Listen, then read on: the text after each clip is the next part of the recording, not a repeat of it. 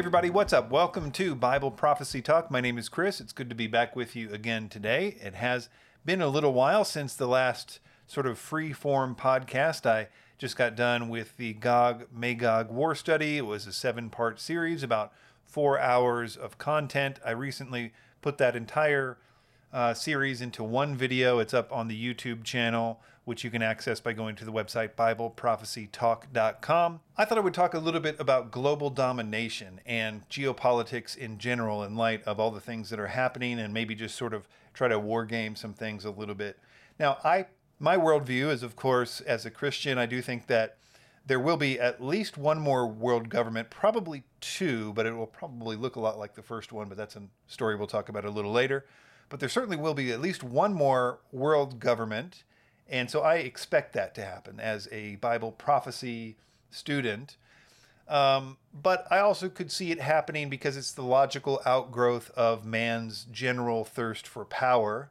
Uh, you know, the, the, the reason that the founding fathers of this country and certainly the French Revolution and different things that the ideal that they had about liberty was at bottom a recognition that the, the, the thirst for power will lead to tyranny in every case unless certain checks and balances are put into place. And the, those really, I mean, I, I, shouldn't stop at the French Revolution. The Romans recognized it, and I'm sure other people have as well, that checks and balances were always needed against a really just seems to be rock bottom thing that man will try to do.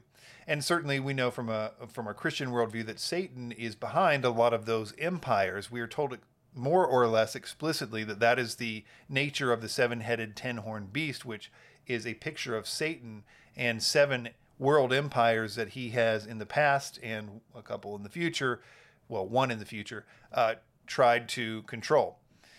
So, my point is that that's going to happen. And if we just think, is that happening right now? I think you could make a strong case that it is. I think that there it's really one of the only theories that can explain some of the things that are happening in the world. But, and I could go into those things, but I think for the most part, most listeners of this podcast could see that already. I don't really need to convince you of that. But what I would say is to think through this a little bit to see how that transition will look like and how necessarily gnarly that will be. What I mean is that, okay, so yes, a lot of the current leaders of the world seem to be in lockstep. I don't think that whatever it was, lockstep document was misnamed. It is a situation where they all seem to be singing from the same script. And it would be one thing if that script made any sense, but it doesn't seem to make any sense. You know, there's this ideology, this, I don't know, sometimes we call it woke. Sometimes this, the COVID thing has really brought it to light, I, I believe, a lot. In this bid for power, it's clearly at least being used to further this power grab. But the, it, the power grab looks the same everywhere it is, which is just obviously something weird is happening. Now, we could look at things like the World Economic Forum and Klaus Schwab, and I know there's a lot of theories about, ah, he's not that big of a deal and da da da. Well, whatever. But it is interesting when you see. I was looking, for example, at the board of directors of Pfizer the other day. I had a theory that you could probably go to the board of directors of any given company and you could see how serious this issue was.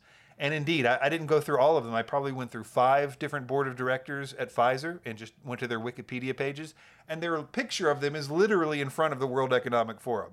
And I bet that you can do that over and over again with these major corporations. And we could get into the doctrine of the World Economic Forum and things like that. But it really, it's the same kind of philosophy that people like Henry Kissinger and these sort of globalists of old, I think he's actually still alive, have advocated for. And they have done the wargaming as well. And they recognize that in order to get to make the transition from a series of, uh, of independent states with autonomy to a global government ruled by one bureaucracy, you need to actually discredit, tear down, by any means necessary, deal with the governments of all these different countries. And so they need to be discredited, they need to be destroyed, etc., etc. It's more important, really, with something like America, which by itself has really prevented world wars from happening, or at least in the conventional sense, and really nuclear weapons from the beginning have prevented that from happening. But anyway, the point is that that we all kind of know that that's supposed to happen. Okay, you need to discredit America's bad, everybody's country is bad, France is bad, England is bad. Let's all go to this new thing.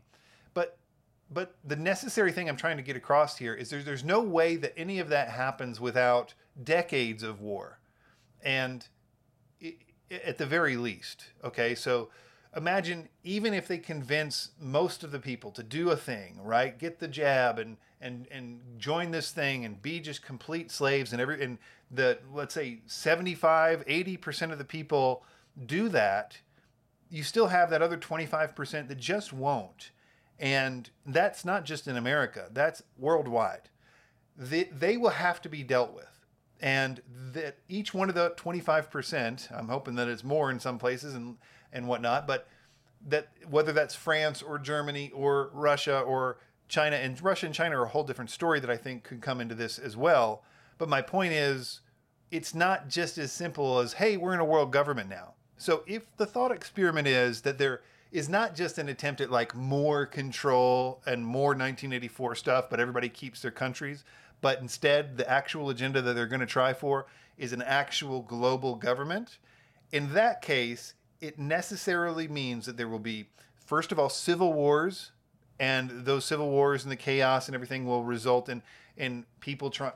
People will attempt to try to do things to their own country and you know actual insurrections and stuff, but it will never work because the power balance is so skewed.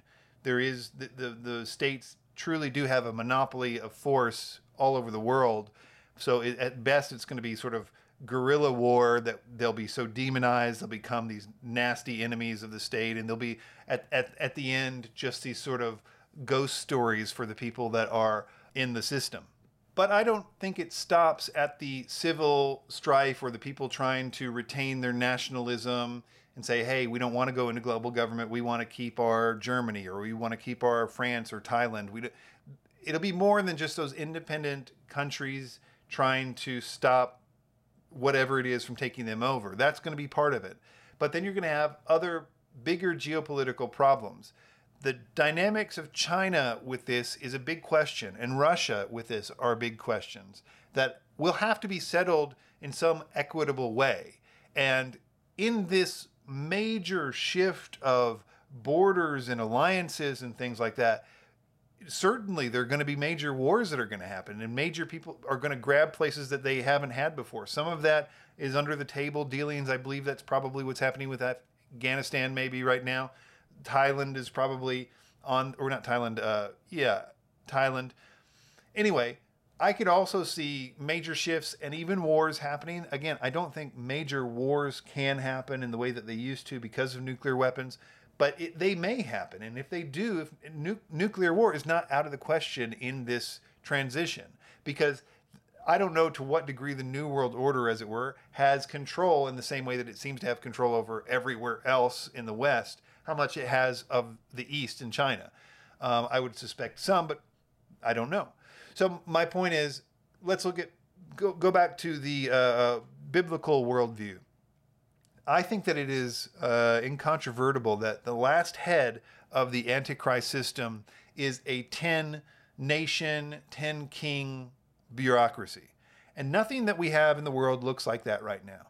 And one of the things that's on my heart, and I'll talk about this in, uh, later when I talk about a new project, is to really get people to understand that the Antichrist comes after that's already done.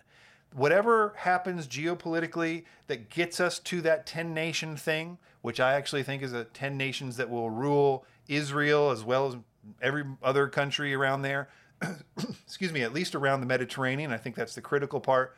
They don't have to control the entire world, but the, that 10 nation thing of which the Antichrist will rise out of will exist around the Mediterranean and it will, I think, by definition, control Israel. That is to say, Israel will not be the uh, author of its own destiny when the seventh head finally takes over. And it's interesting that the seventh head is attributed to Satan, right? It is, is, it is saying this is Satan's last empire.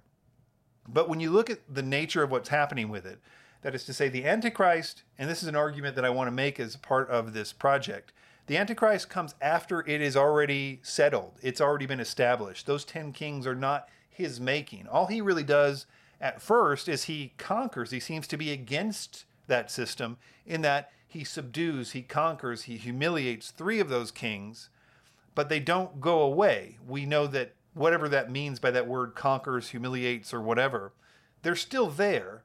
And, there's, and he doesn't become one of those kings. They just become completely subservient to him. In other words, he takes that over. He takes it over. He doesn't create it, he takes it over. And I think Daniel makes it clear that he comes after them. And so, therefore, we have to understand that whatever is going to happen, we don't know how long that 10 nation thing with the redrawn empires that could be the thing that we're getting prepped to go in right now. We don't know how long that'll last.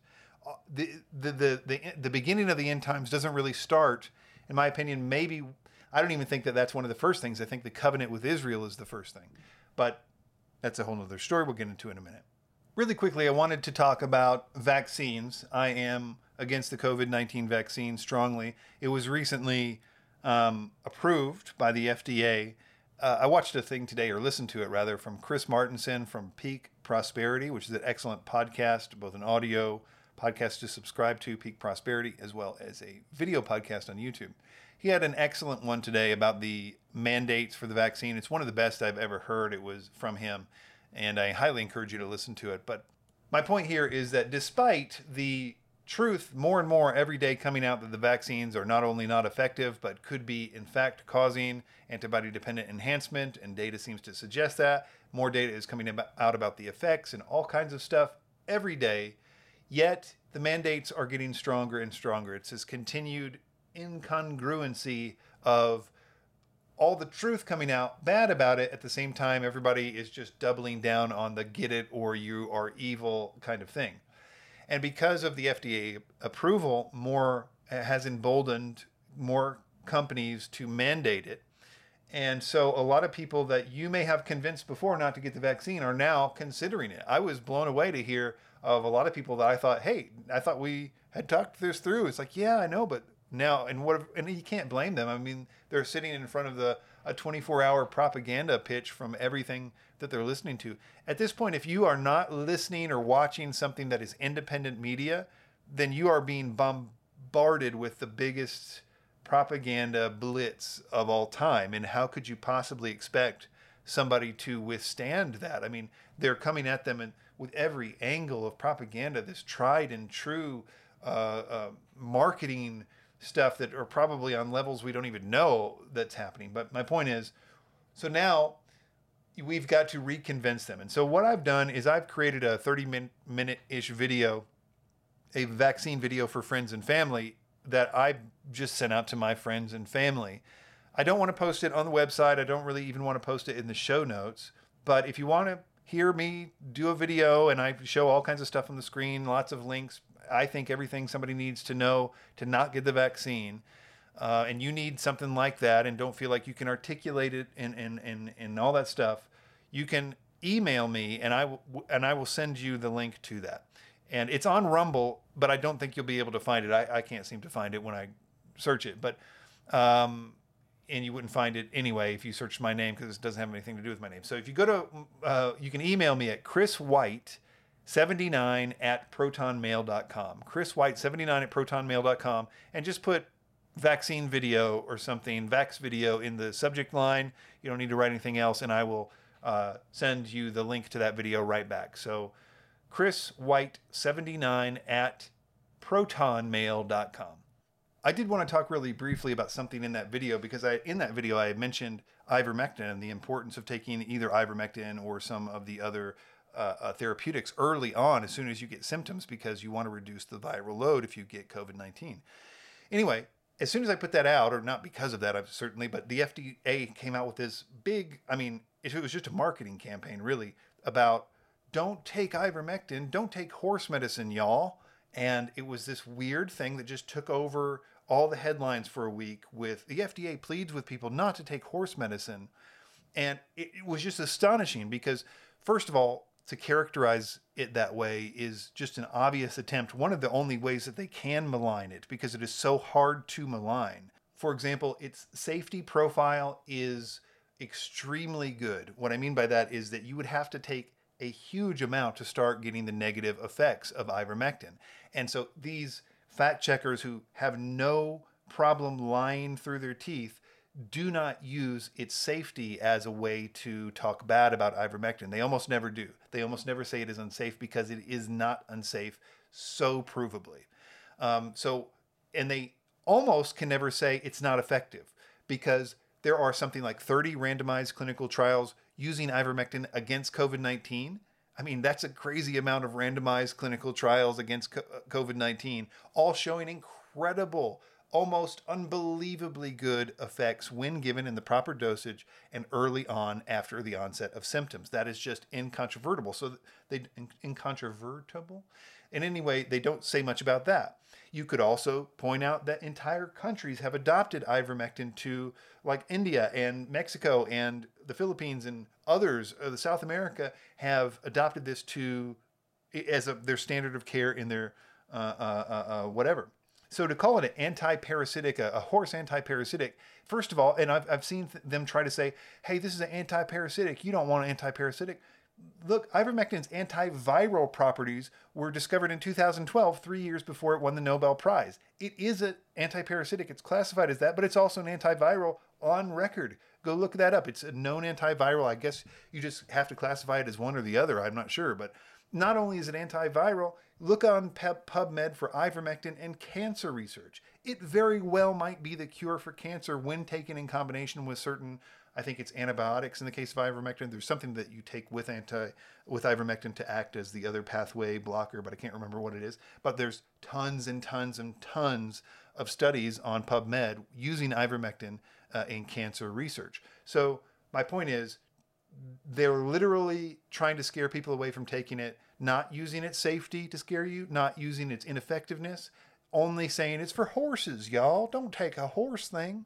You can win any single debate you ever had with anybody about ivermectin, and they know it, and that is why they have to censor it. All right, let me move on to some Bible prophecy stuff. And the first thing I wanted to talk about was a book that I had mentioned in the last part of the Gog Magog war study called What on Earth is Heaven Like? A Look at God's City, New Jerusalem. It is by Janet Willis, and I highly encourage you to check it out if you can. So, this is a book that started out to just try to figure out what heaven was like. And it is what heaven is like. And there's a lot of detail about what heaven is like, but the but heaven is a city. Heaven is a place called the New Jerusalem. It's a huge city that seems to be kind of like a I don't know, she's got amazing pictures in this thing that are just will blow you away because and it's all based on scripture. She finds things that you know just seem to make a lot of sense about what we know about the New Jerusalem. But one of the key parts of this book that could be considered controversial are that she lays out the idea. Let me just first, before I get there, lay out the idea that most people, most evangelical people, believe about how this will all go down. So you've got the uh, uh, day of the Lord, right? You've got that starting, you've got that more or less ending with Armageddon. And then you have the beginning of the millennial reign 1,000 years of peace on earth in which Jesus rules uh, from Jerusalem and that happens for a thousand years. The people on earth are the descendants of those that survived the day of the Lord and the sheep and goat judgment. The people on earth uh, in Jerusalem are the descendants probably of the 144,000, particularly the 12 tribes, which will have certain allotments during that time. Ezekiel 40 through 48 goes through that, all uh, how it's all laid out. Then we have the uh, what John talks about in Revelation 20. At the end of the thousand years, Satan will be released. A great battle will happen there at the end of this thousand years. I think it is the Gog Magog War, but it really doesn't matter what you think as long as you know that there is a battle that goes on at that point in which there is a great rebellion of those mortals. You know, they, they lived for a thousand, well, their lifetimes were uh, extended, but they certainly could die. We we can search all this stuff out through Isaiah and other places in the Old Testament about the nature of the people during what we call the millennium, which is to say they're mortals, but they're in a really different world. But they have to go to Jerusalem, for example. They're ruled by a rod of iron. It is a perfect government. Um, but they do they do rebel when Satan is released from the pit and he goes out to deceive the nation. So he's got one last chance to deceive people and he uses it to great effect apparently because the number of these people that go to war against God at the end of the thousand years are described as the sand of the sea. So a lot of people get deceived by Satan at that point. The general view and the view that I have held up until this point is that at the end of that uh, moment, at the end of that thousand years, that war happens. God, of course, uh, destroys that army before it gets to the beloved city. And it's used as a great memorial. I believe that the, as I argued in the Gog Magog war study, that it's a sort of uh, a way to demonstrate the truthfulness of God, that this new, this new Jerusalem, this new uh, uh, uh city, this new Israel could not be conquered, that it is truly protected and it is a demonstration of that. And then the as the sort of normal timeline goes, then the new Jerusalem descends from heaven. It it supplants, it sort of replaces the old Jerusalem, and it is a place where only eternal beings can enter. It is heaven on earth. We were in heaven in the city uh, for that thousand years, I guess, in actual this the sky or wherever, different dimension or what have you some people think it's actually hovering over it uh, during the thousand years or whatever, but there there is reason to believe that it sort of comes down at the end of that. So that's why people make the distinction between the millennium and the eternal kingdom. So what what she does in this book is, in addition to I think one of the greatest studies of the New Jerusalem that I've certainly ever read, um, and all the details that, that I think gives you this wonderful picture of what heaven is like. But she does make the uh, case that the New Jerusalem comes down at the beginning of the millennium. That is to say, the New Jerusalem with eternal beings and its great, huge, tall. I mean, I can't remember exactly how tall it is. I think it's like, um, anyway, this huge city exists on earth in conjunction with the millennial reign. So the eternal beings in the city and outside the city, the eternal beings can go both in and outside the city. In fact, they are ruling different parts, they're doing different things, they have jobs, but that's sort of their home, I guess you could say, in heaven. Um, but that exists alongside with this during the whole millennial reign and afterwards in the eternal kingdom. And that that does two things for me. It solves a bunch of problems and it creates two problems what it solves for me, and she goes through a lot of this stuff in the book, and it's good to see it in black and white. Because if you're a student of the Old Testament and you know about the millennium and stuff, you know that in the Old Testament it describes stuff, and you have to say, well, that's the millennium in Isaiah. You know, there's no there's no eternal kingdom in in the Old T- Testament. If there is, I don't know. I couldn't point you to a place to go to it, but I could point to probably a hundred passages of the millennium in the Old Testament, and and I see them all over the place. And the more that you know it, the more that you see it. But the thing I'm trying to say is that those descriptions of the millennial temple in the Old Testament sure do sound a whole lot like the eternal temple and uh, or the, the eternal city in Re- uh, Revelation 21, etc., or 22. And so there's a lot of that stuff. It's like, oh well, those those rubies and those gates sure do sound like it. So why not? Why not just say, well, one, why not just have it be there? And there are two things. First is that, and this is the big one for me, is that Ezekiel, in Ezekiel 40 through 48, which is all very technical details about the millennium, is what I would say. But, uh, and it could be both, really, because he's just describing the sort of allotments of this tribe lives here, this tribe lives here, this is how big the city will be, this is how big the temple will be. And he lays it all out with cubits and all this other stuff. And the point is, is that if you do that do that uh, calculations for how big the city and how big the allotments are. The, the Jerusalem and Ezekiel's reckoning is something like, and I'm going to get this wrong, I think. Uh, think of it. I, I I'm not going to give you any numbers, but it's like I can't remember. I'm going to say five times the size of the current Jerusalem. It's a lot bigger. There's no way you have to have a new Jerusalem just to fit Ezekiel's millennial temple on top of the Jerusalem. So it's a much bigger Jerusalem. But the one that John describes in Revelation 20 when he talk, when he talks about the new Jerusalem, so in this case there are two new Jerusalems, the one that this is the standard uh, view of most evangelicals, including me up until this book, is that there are there's current earthly Jerusalem, and then for the millennium you have a different Jerusalem that is much bigger than that, and then for the eternal kingdom you have a different Jerusalem which is much bigger than that. The the the one the eternal Jerusalem, New Jerusalem that comes down a- after the millennium I believe John says it's something like 12,000 stadia, which works out to uh, basically like 1,500 miles square, and uh, which is just crazy big. That is the size of the entire Middle East. And he makes the point that all the sides are equal the length, the width, and the height. And a lot of people don't know what to do with that, and they sort of make it a cube, and some people make it a pyramid. Janet Willis, I think, has the best sort of description of what it is, which is it's basically like a city on a hill. It's this, it's a, it, when you see it, you're like, oh, well, yeah. There's something about it that makes you like, okay, yeah, that makes sense. It even has an interesting thing that she brought up: the heavenly mountain. This this concept, this thread throughout uh, about his holy mountain when it when this sort of becomes that. Even paralleling a Sinai thing, she's got this whole chapter in there about how the glory of God, how it dwelled on the top of Sinai, and how it said to also dwell on the top of the city, like a, a, a, cloud. And that cloud and the glory of God on the top of this city becomes its light in the city. And I should go on to say that there are some things that people, uh, I should go, well, let me stop first. How do we reconcile the two different sizes of the city? And she makes the argument that uh, the dimensions that John gave in Revelation 20 or 21, I guess, are is a cubed measurement. And if you take the basically if, if, if what she, what he's doing is giving the cubed measurement, then in fact they would be the same basic 11 miles square or whatever it was. Uh, they would it would be reconciled.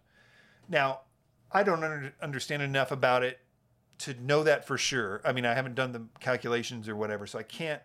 And I'm sure there's other difficulties there. But she does make some good points. Number one is that first you can see it for yourself. The way John describes this, the dimensions of his city, is weird. The way that he says it is one of these things that you're like, what are you trying to say there? You know, it's more than just length, width. It's the same with the height, and it's whatever sides or whatever. He's saying something interesting there that I'm not sure comes across in our translation. So it's weird enough to, I would say, okay, maybe he is talking about cubed, if in fact that does match up with that and the idea of things being uh, uh, reckoned in cubit cubes rather, uh, like as a mathematical concept, existed well before this with the Greeks, and it was well known in John's day. It was something that people might have done, etc. So there's that kind of stuff. I personally would have liked more detail described on that issue. If I was writing this, I would probably try to find some more stuff in ancient texts and different stuff like that to try to flesh it out a little bit. But for the sake of argument, I will say, okay, let's go with that. The other thing is about the chrono- the seeming chronology in after Revelation 20 to Revelation, let's say 22. So the idea is that is there a hard and fast chronology that okay, the thousand years ended, and then the New Jerusalem happened? Do we have that kind of connecting language, and then this happened, and what have you? And I would say it does seem like that, but I would also say that the language that it uses to transition is also used in that same section to transition to just a different sort of uh, peripheral or uh, what's the word I'm looking for? Uh, uh, uh you know, sort of talking about something else outside of a chronology. So I'm, um, I'm, and you'll have to read the book to see her argumentation with that, but I'm okay with that too. Um, but I would say that where was I going to go with the Sinai thing? The Sinai thing is interesting because uh, that oh yeah, so it was. There are some people that say, well, there's no temple. That was one of my big hangups. Uh, there's no because in the eternal kingdom in Revelation 20 it says there's no longer any need for uh, the sun there because there is no n- night in the city. So that's one thing. How could that be the same thing as the millennium? Also, there is no temple in the New Jerusalem. And so I'm thinking, well, that can't be the same thing as the millennium because the millennium, the temple is a huge part of it. But both of those things are solved the same way, which is that they were both talking about the city, not the not Israel itself. In, in fact, Ezekiel makes it very clear that the temple is not in the city. For the first time in Israel's entire history, Ezekiel says the temple will be outside the city. It will be a place where the nations and everybody comes to pay homage to the Lord, but it won't be in the city, which is weird. And Ezekiel makes that point. So to see John later say, well, the temple's not, not in the city, well, we know that city. There's no need for a, a temple in the New Jerusalem when they're literally dwelling, you know, with the presence of God. Same thing with the night thing. There's no need for the sun there in the city because it is lit by the glory of the Lord. The city is, not the entirety of the world. You just have to read it. Janet Willis, the book is What on Earth is Heaven Like? A Look at God's City, New Jerusalem. I won't give it a full, complete endorsement because it may have some things wrong with it, but I will say that there's more right with this than anything I've read on this subject in a long time. So check it out. What on Earth is Heaven Like? A Look at God's City, New Jerusalem. Okay, moving on to something I'll call the Bible Prophecy Timeline. This is a project that I'm going to start as early as next week that will just be me talking about the events that I think will happen in the end times in order and to back up not just those events, but the order that I think that they will come in, um, uh, in from scripture and from different ways. And I think that by doing that, you'll get a picture of the end times that I think is crucially important and often missing from people trying to explain the end times and what it should look like. And I think that it's going to springboard into a lot of new discoveries. And so I am excited about it. I'm just going to go through my list real quick. The first thing I think you could reasonably call an intro to the end times is a world government with 10 rulers that controls Israel, i.e., the seventh head of the beast must exist first. I think that's arguably the first thing that comes on the timeline. Before, I would have said the next thing was the first thing, but the more I think about it, that's the first thing. Second thing is the Antichrist covenant with many. Uh, that is in Daniel 9:27. That is the next thing on the list. That begins the 70th week of Daniel. Uh, that is very easy to argue. Next, I think you could say uh, temple sacrifices will begin. I think you could argue that that's the next thing on the list. Next is the Antichrist fights wars against three of the ten of the rulers. Next, Antichrist is victorious. He surrounds Israel with his armies, sets up his palace tents. Next, Antichrist is killed. Next, Antichrist is resurrected. Next, abomination of desolation. Next, worship of Antichrist mandated. And I would include things like uh, the mark of the beast here. Next, great tribulation uh, next apostasy, next rapture, next day of the Lord, next Armageddon, next 1,000 years, next Gog Magog, next eternity. And I think that we could put all this together and I could prove it. I think I can prove each thing on this list and that it must come in, the, in this order. Part of the reason I'm doing this is because of this first part. I have a, a feeling or a burden that I want to explain to Christians, and I'm not sure how to do it in a, in a way that ha- can be preserved, which is that it's important for us not to believe that the final head itself, as it comes together, is the Antichrist.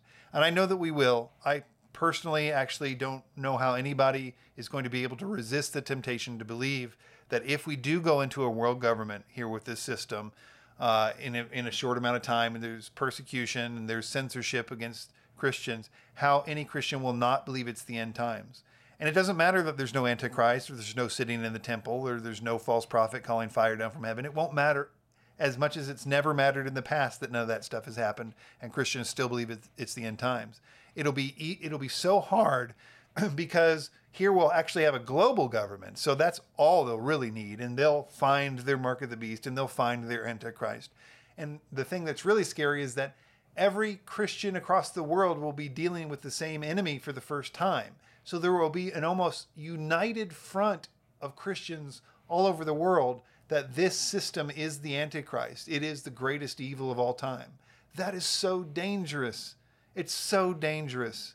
And the reason is because the Antichrist comes on the scene, uh, comes on the scene defeating this 10 nation thing. He comes on the scene antagonistic towards it. He comes on the scene pro Israel. He comes on the scene pro uh, apparently, you know, Judeo Christian values or whatever, right? He comes on the scene as a savior. He comes on the scene as a defeater of this evil. And that's dangerous. Now, this is what I want to talk about real quickly. The seventh head is his. He takes over that seventh head, that world government, and he shapes it in his image at first. But there's a transition in that first three and a half years before he declares himself to be God. He has complete authority over them. He's gaining authority anyway through warfare. And so that that that head is accredited to him in the Bible. He eventually owns that last head. But after the abomination of desolation, when he declares himself to be God and forces the worship of the, wor- the world to worship him, it becomes a different thing. It becomes Mystery Babylon. It becomes this thing in which all the world for that last three and a half years is forced to make a pilgrimage to Israel to worship him, to give him gold, silver, and precious stones, to rather to worship the image of the beast, which I believe is set up in the temple. Uh, but the point is, um, that is a different world government. And I believe that's why the Bible makes pains to say it's an eighth, but it's also one of the seven it, it, nothing changed hands geographically in one sense. I mean, it's the same world government that the ten kings they exist all the way to the end. They're there as he attacks them at the, at the beginning. I believe right after the covenant is made with Israel, he immediately goes to war. He conquers them. He conquers everybody that comes into contact with after that point. The ten kings, as it says in the Bible, they give their authority to him. You know, they give it to him willingly. Um, but yet, so he owns, he rules that government. But yet, after he, I believe, resurrects from the dead right before the, the abomination of desolation, declaring himself to be God, the Bible, I believe, looks at that as an eighth, though it's one of the seven. In other words, the true aspect of the Antichrist that we need to really be watching out for is that last three and a half years, that, that thing when, when it's no longer even like that seventh head, when it is Mystery Babylon, when it is bringing in all these things, the, these things that are only specific to, read my book, Mystery Babylon. Every single thing the merchants bring to Mystery Babylon are specific things mentioned in Exodus and various places in the Old Testament, Leviticus, that are needed for temple sacrifices. This is what the last point looks like. And the point I'm trying to make is that the Antichrist is going to, he's going to try to get Christians to apostatize. That's the point. The rest of the world is going to be in this crazy woke world government, lost, decadent. They're already his. There's no sense in which he needs to convince them of anything. He is coming to convince the remaining underground church to come above ground, to trust him, to worship him. And I believe that he will get to be able to do that because of the greatest false flag of all, all time. He will make sure that every Christian in the world believes that the Antichrist that he will that, that, that the, what he was going to destroy and take control of is the Antichrist. He needs a fake Antichrist to defeat. Before I leave, I wanted to mention a project that I've been working on. I've been calling it the Bible Prophecy Ark. This is an idea to curate the best Bible prophecy material out there online and to preserve it. I'm doing that in association with epik.com. And epik.com is a place to go, and this is not a sponsored thing at all. Uh, but it is just something I truly believe in. If you are a content creator and you're looking to preserve your information to find, number one, a, a domain that can, they've got something called resilient domains. They've got forever domains and something called resilient domains. It's got VPNs on your domain, so they could even do stuff with blocking domains. And they've got, look, I, I've talked to these people. They've got technology I don't even understand, but it's all, it's all there to to preserve information for the longest amount of time possible. But what we're working on with the Bible Prophecy Ark is going to go one step further. In addition to curating it, putting it on a separate place that's that's resilient, we're also going to make it available on as a massive download that you can put on a thumb drive and put it in a safe place and hopefully preserve it for the future generation of the church because here's the bottom line.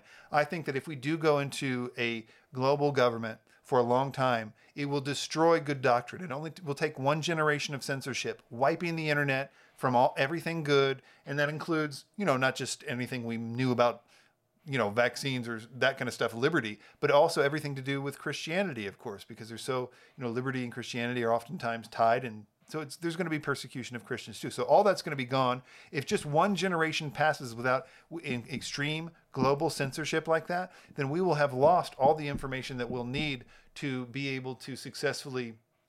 Well, I mean, God will provide, of course, uh, to to to resist the Antichrist and his false doctrine, because brothers and sisters, he be afraid of the Antichrist. I think that's the message I need to tell people. That's the message I believe that Jesus was saying in Matthew 24. Not, don't be afraid of the Antichrist, be afraid of the Antichrist. He's more clever than you're giving him credit for. And I believe that goes for the future church as well. So that's what we're doing with this. Uh, you can email me if you want to be a part of it in some way. Uh, the, the email is uh, chriswhite79 at protonmail.com. You can also uh, email me about that Vax video if you want. Chris White 79 at protonmail.com. We'll see you next time.